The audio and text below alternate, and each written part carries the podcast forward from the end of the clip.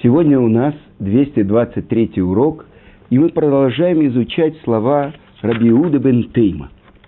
И то, что мы уже говорили, какие качества должны быть у человека, чтобы он исполнял волю своего Отца, который на небесах.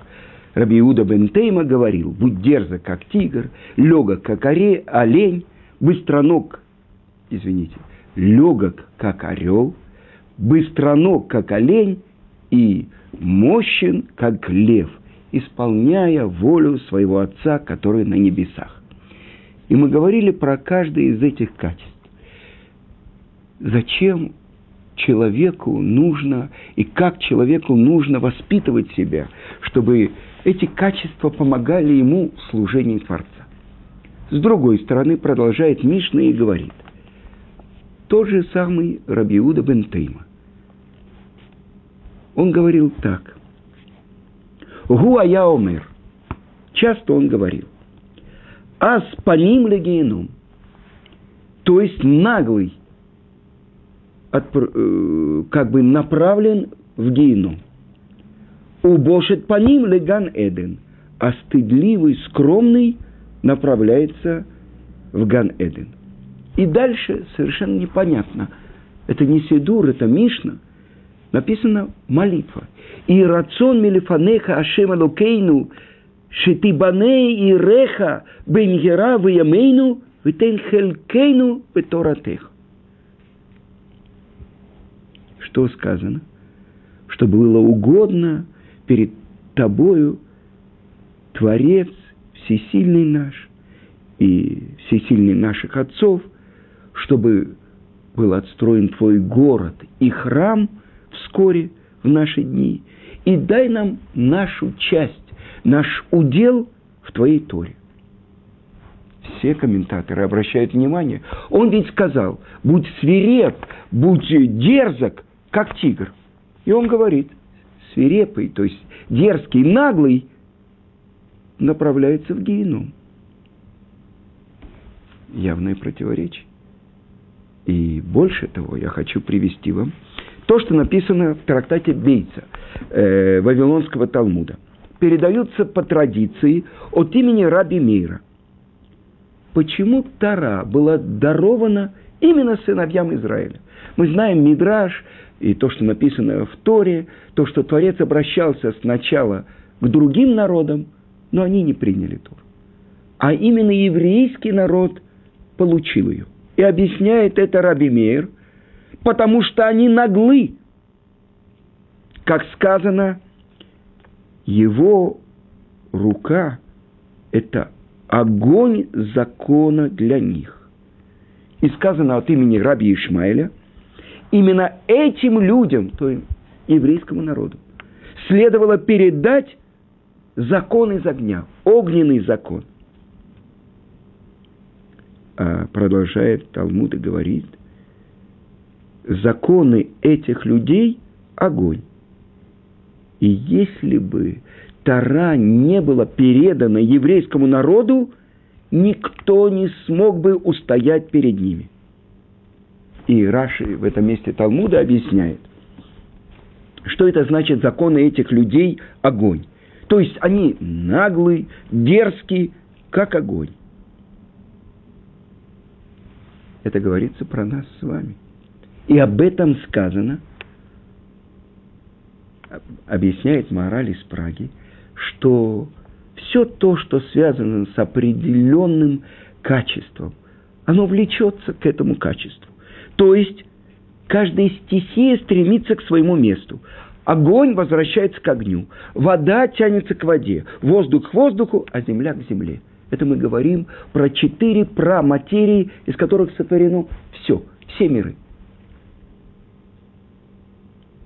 И в других местах сказано, что огонь – это то место, где геном сравнивается с огнем. С другой стороны, мы знаем, все, что попадает в огонь, превращается в огонь.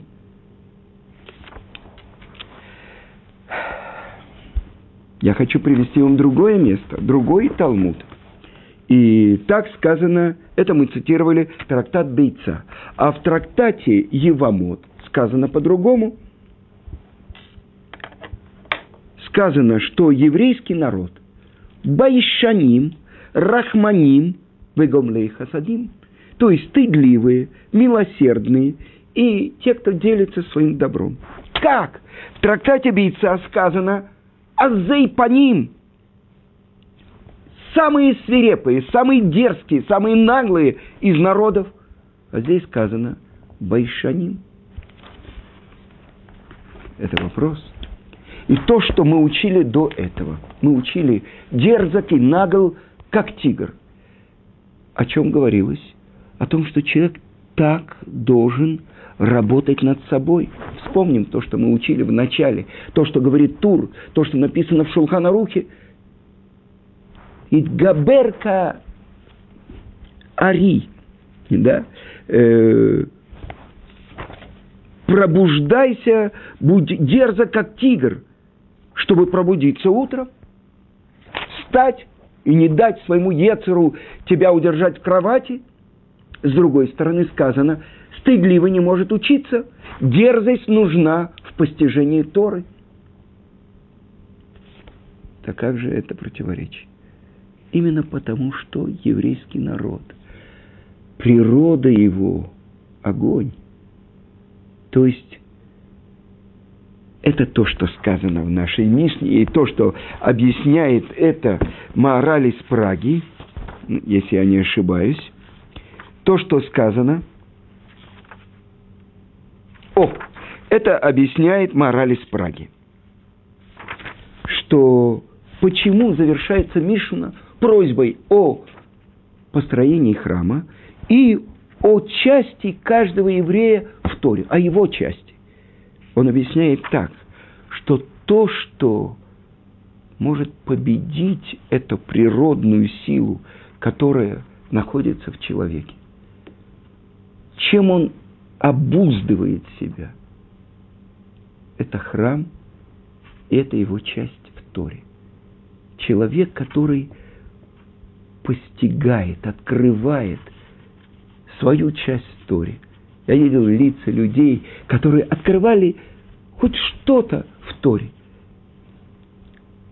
Когда у меня было маленькое открытие, я понял, почему именно это слово стоит в Раше трактате Баба Меция.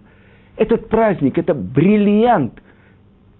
Для меня, я не знаю, несколько дней я делился со всеми своей радостью постижение, почему стоит как будто лишнее слово в Раши. Что он этим объясняет? Так вы понимаете, это имеет отношение к моей части в Торе. То, когда Тана учит, что это значит, почему не сказано э, наглый его лицо открыто к геному, а не отправляется в геном. А с по ним легеном, то есть перед ним открыты широкие ворота. Если он не направит это качество свое на то, чтобы служить Творцу, причем это то, что написано в Мишна Брури. Там он объясняет, что нехорошо человеку очень часто пользоваться этим качеством, дерзостью потому что это может перейти в качество его характера. И тогда он будет дерзок и против тех, кто исполняют волю Творца, против еврейских мудрецов. Поэтому, когда надсмехается над человеком, когда он исполняет заповедь, чтобы он не воевал. Но он приводит, э, Мишнабрура приводит то, что написано в Шары Чува, что если выступают какие-то люди против исполнения заповедей Торы, против тех, кто хотят, чтобы еврейский народ исполнял волю Творца, тогда он может пользоваться этим качеством. Но вы понимаете, это то, что человек, с чем он должен бороться, то, как он должен направлять себя. Вы знаете, дочка Равицка Казильбера, Хава, Рабанит Куперман, она говорила, что папа никогда ни с кем не спорил. Он не любил спорить. Он ненавидел принципиальных людей. У меня принцип. Главный принцип жизни моего учителя Равыцкака – делать приятное Творцу, на хатруах. И вот я часто привожу его, вот, особенно в этой Мишне, потому что из того, как он жил, как он поступал, можно выучить очень большие уроки принять для себя. Я скажу вам, э, конечно, это невозможно себя сравнить с таким великим праведником, вся жизнь которого была только служение Творцу. Но хотя бы знать, в какую сторону идти – я приведу вам э, один пример, известный пример. Равыцкака попросили в поселении Текоа приехать в праздник Пурим и прочитать Мегелат Эстер. Он сказал, хорошо, я приеду.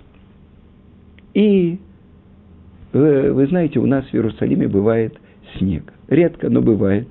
И в этом году на Пурим выпал очень обильный снег. Равыцкак Зильбер взял машину, поехал – Доехала она до Гило, водитель сказал, дальше ехать нельзя, и вернулся. Вы знаете, что в России, когда идет снег, посыпают солью, э, надевают э, цепи на э, колеса, едут автобусы и так далее. В Израиле это праздник. Дети не ходят в школу, автобусы не ходят. Равыцкак вызвал другую машину. Они доехали чуть дальше, до могилы нашей матери Рахели, напротив Бейт-Лехама. И тоже водитель сказал, невозможно. И он вернулся. Равыцкак вызвал третьего водителя. Он уже проехал дальше. И тоже остановился и сказал, невозможно. С четвертым водителем, это было уже 12 ночи, Равыцкак добрался до Тыкова. Он уже ходил по домам, будил людей, собирал их. И где-то, может быть, в пол первой ночи он прочел Магеллат Эстер, все слушали, рассказал им некоторые истории. Потом он встречал первого водителя, второго водителя. Он часто ездил на такси по своим заповедям, чтобы исполнять заповеди. На это у него были деньги, на это ему специально какие-то люди жертвовали – и водитель смеялся и говорил, ну ты помнишь, мы пробовали доехать, и это было невозможно. Да, да, это было невозможно, говорил ему Равицкак. Вы понимаете, какая сила дерзости заключена в том, чтобы я дал слово. Если бы не было такси, он бы пошел пешком. Вы понимаете, о чем идет речь? Сила дерзости, которая заключена для того, чтобы служить Отцу, который на небесах. И я расскажу вам еще одну историю, которая происходила во время катастрофы. В каком-то маленьком местечке собрали всех евреев, и вот немецкий офицер уже должен отдать приказ про то, чтобы расстреливали и убили всех жителей. И вдруг к нему подходит один раввин и говорит, вы же немцы, вы же культурные люди. Обычно в культурных странах перед смертью каждому человеку дают возможность высказать свое последнее желание. Да, старик, мы культурные люди, мы немцы. В чем же заключается твое последнее желание? Еврей сказал, произнести краткую молитву. Краткую молитву я тебе разрешаю. И вот еврей, у них уже сорвали э, ермолки, кипы. Он взял рубашку натянул и положил на свою голову. И в полный голос произнес благословение. Благословен ты, Ашем, всесильный мира, что не сотворил меня идолопоклонником. Другое прочтение, что ты не сотворил меня не евреем. А потом перевел это на немецкий язык, и чтобы услышал этот офицер – а потом он подошел к тому месту, где стояли другие евреи, и сказал, а сейчас можешь делать, что хочешь. И, конечно, его убили. Но посмотрите, какая сила заключена в этом последнем благословении, которое произнес еврей, осветил имя Творца и поблагодарил Творца за то, что он находится среди жертв, а не среди палачей. Это красота еврейского народа, которая заключена здесь. Азей по ним дерзкий. И продолжает мораль из Праги и говорит, почему человек, который пользуется часто этим качеством, его лицо направлено в геном. Потому что на самом деле, как мы можем судить о человеке? Мы смотрим на него, на его лицо. На иврите лицо – это по ним. Куда направлено твое лицо? Леан пану панеха. Куда оно направлено? Куда ты смотришь? Властвовать, побеждать, возвышаться над другими. Либо служить тому, кто послал тебя в этот мир. И это то, что объяснял мой учитель Равицкак Зильбер, что всю жизнь он работал над качеством, которое называется гнев, гневливость. На одном из уроков в Швутаме он давал урок, и кто-то там начал что-то шутить и так далее, и он чуть-чуть повысил голос, когда он обучал недельной главе. И этот человек ему сказал, «Бликас!» Сколько тысяч раз я слышал, и другие ученики слышали, «Бликас! Бликас!» Повторял Равиц, как то, что он услышал от своего ученика. Редко, может быть, раз в несколько десятков лет люди видели вот эту искру, которая пробивалась из его глаз, когда кто-то что-то делал, и как он гасил эту искру. Сколько лет вы работаете над этим качеством? чтобы не быть гневливым. 50 лет, 60 лет. Вы понимаете? С другой стороны, один из великих комментаторов Талмуда, Маара, Маарам Шик, он объясняет. То, что отличает льва, сказано, быть могучим, как лев. Он говорит, что лев, он помнит то добро, которое сделал ему какой-то человек. И к этому человеку он относится особенно. То есть он подавляет свое дурное начало и помнит добро. Так вот, это то, что человек должен помнить. От кого мы получаем все, что у нас есть. Пропитание – жизнь, детей, пару от него. Тогда, объясняет Марам, шик, как же мы можем платить ему черной неблагодарностью, когда мы делаем зло в его глазах. А Равыцкак говорил, когда его спрашивали, ну почему, как, как победить гнев? Он говорит, ну это же неудобно перед Творцом. Я бы хотел гневаться, но я не могу, я же перед ним. Это то, с чего начинается Шулхана Рук, что праведники, они все время находятся перед Творцом. Так вот это уроки Мишны. С другой стороны, Мидраш Шмуэль, он объясняет, что это значит быть могучим, как лев. Это значит, все, что у тебя есть возможность сделать, делай. Потому что, объясняет мораль из Праги, огонь, вот эта дерзость, чтобы делать. А понимание должно прийти, что сделаешь ты это или нет, это не зависит от тебя. Это зависит только от него. То есть я должен приложить все усилия, чтобы попытаться сделать. А если это реализуется, надо знать, что это только от Творца. Так вот, продолжает мораль из Праги и объясняет – то, что дерзкий, наглый, если это становится качеством его жизни, то есть качеством его характера, то он направлен в сторону огня, в сторону генома, потому что природа этого – геном. А что такое стыдливый? Человек, который лишается стыдливости, он не стыдится никого, он может делать все, что хочет. Так вот, стыдливый обладает качеством простоты и цельности. То есть он находится в равновесии. Ему полагается Ган-Эден, точка полного равновесия.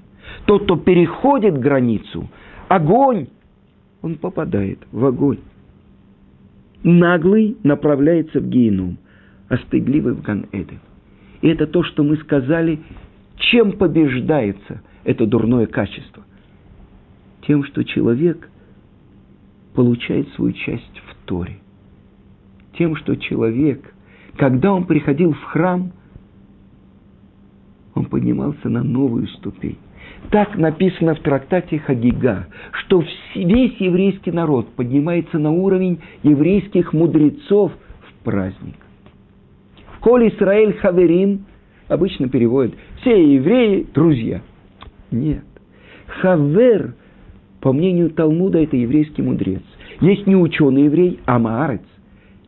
Так вот, в праздник все евреи становятся хаверим – то есть как еврейские мудрецы. Почему?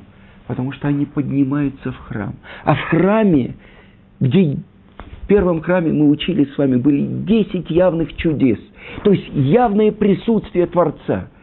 Наши святые книги объясняют, что то, что сделал на храмовой горе Авраам Авину, когда он готов был принести в жертву своего сына Ицхака, и то, что сделал Ицхак, когда для исполнения воли Творца он готов был отдать свою жизнь, тот тикун, то исправление, они сделали так, что в этом месте будет в будущем явное присутствие Творца. На том же месте Яков, внук Авраама и сын Ицхака, он говорит, а я не знал, что это место Шара Шамаи, небеса, то есть ворота небес. Если бы знал, я бы здесь не лег. Открывается то, что сделано нашими працами. Место присутствия Творца. Наши мудрецы говорят, место, где целуется небо с землей, это храм. Место, где еврейский народ – поднимается на уровень то, что написано в Шира Ширим. Возлюбленная моя, Шуламид. В храме, в месте, которое называется Кодышу Кодашим, отменялись все законы материального мира. То, что еврей – ощущал в храме. Мне рассказали, что когда левиты пели и играли на музыкальных инструментах, каждый человек ощущал подъем своей души.